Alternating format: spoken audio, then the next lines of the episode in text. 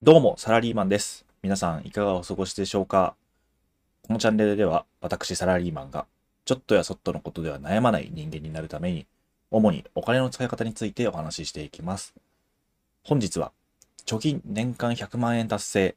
節約しない浪費家サラリーマンのシンプルな貯金方法3選というテーマでお付き合いいただければと思います。今も現在進行形で浪費家な僕でもですね、年間100万円の貯金を達成できた方法を3つ今からご紹介できればと思います。月並みですけども、誰でもできて今日から取り掛かれる方法になってますので、ぜひ最後までお付き合いください。貯金する理由は人によって様々だと思いますが、一つの目標として100万円を設定する人も多いんではないかと思います。わかりやすい金額ですからね。ただその一方で、貯金100万円の壁なんて言われることもあるぐらい、気合だけではそう簡単に達成できない目標なんですよね。それは一体なぜなのか。その理由は簡単で、えー単にお金を使ってしまうからなんですよね。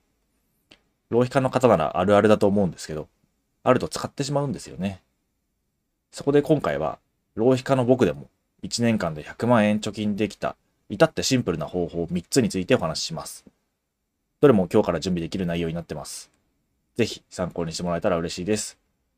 それでは早速行きましょう。まずは、お給料が振り込まれたら、使うより先に貯金したい金額を別の口座に取っておきます。この時、銀行の定額自動送金というサービスを使えば、自分で貯金用の口座に移し替えることなく、毎月決まった日に決まった金額が勝手に溜まっていきます。この時、自分は月10万円を積み立てるんだ。よーしと気合で大きな金額を積み立てるとですね、後から今月厳しいから貯金用の口座から拝借しようといった風に挫折してしまいます。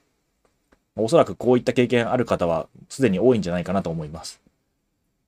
目標の達成には何よりも達成するまで継続することが大事です。この金額なら無理なく続けられるなという視点を忘れないようにしましょう。ちなみに私は毎月の給料から3万円、年2回のボーナスから10万円、計年間56万円をこの方法で積み立てています。次に、ズバリ積み立て NISA です。昨年から年間40万円の満額で積み立てを始めました。現金で貯金した場合との最大の違いは、やはり複利の効果ですね。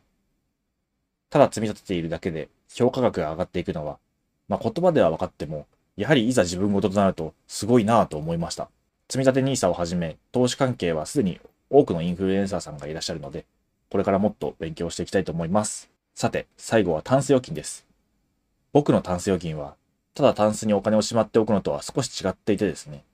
クレジットカードや QR コード決済などのキャッシュレスサービスに使ったお金を、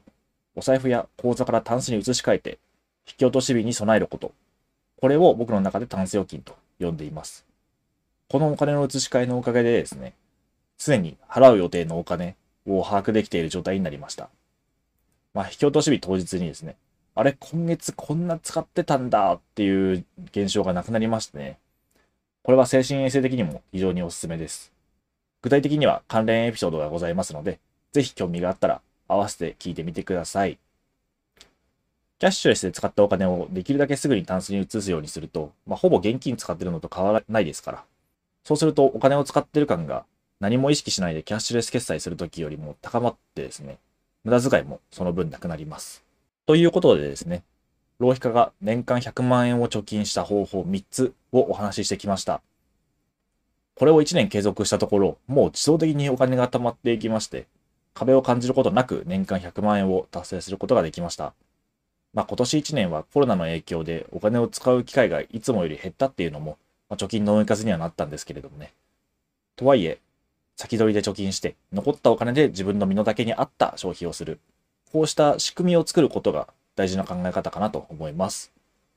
まずは、毎月定額で貯金を積み立てる。貯金用の口座を作って、定額自動送金のサービスを利用すると、よりはかどります。次に、積み立て NISA を始めます。一つ目と考え方は全く同じなんですけれども、満額まで積み立てると、その時点で年間40万円分の積み立ては確定ですからね。そこからさらに福利でどれだけ増えてくれるかという希望もありますから、やらない手はないかなと思います。そして最後に、キャッシュレス決済を手なずけるコツとしてのタンス預金です。金額的にはわずかですが、考え方として非常に役に立つのは間違いないと思っています。僕はこれで本当に支出管理ができるようになりました。ぜひ関連エピソードもチェックしてみてください。すべてに共通するのは、先に取っておくという考え方です。いろんなインフルエンサーの方も同じことを言ってると思います。まあ、最後まで見てくださった方にはですね、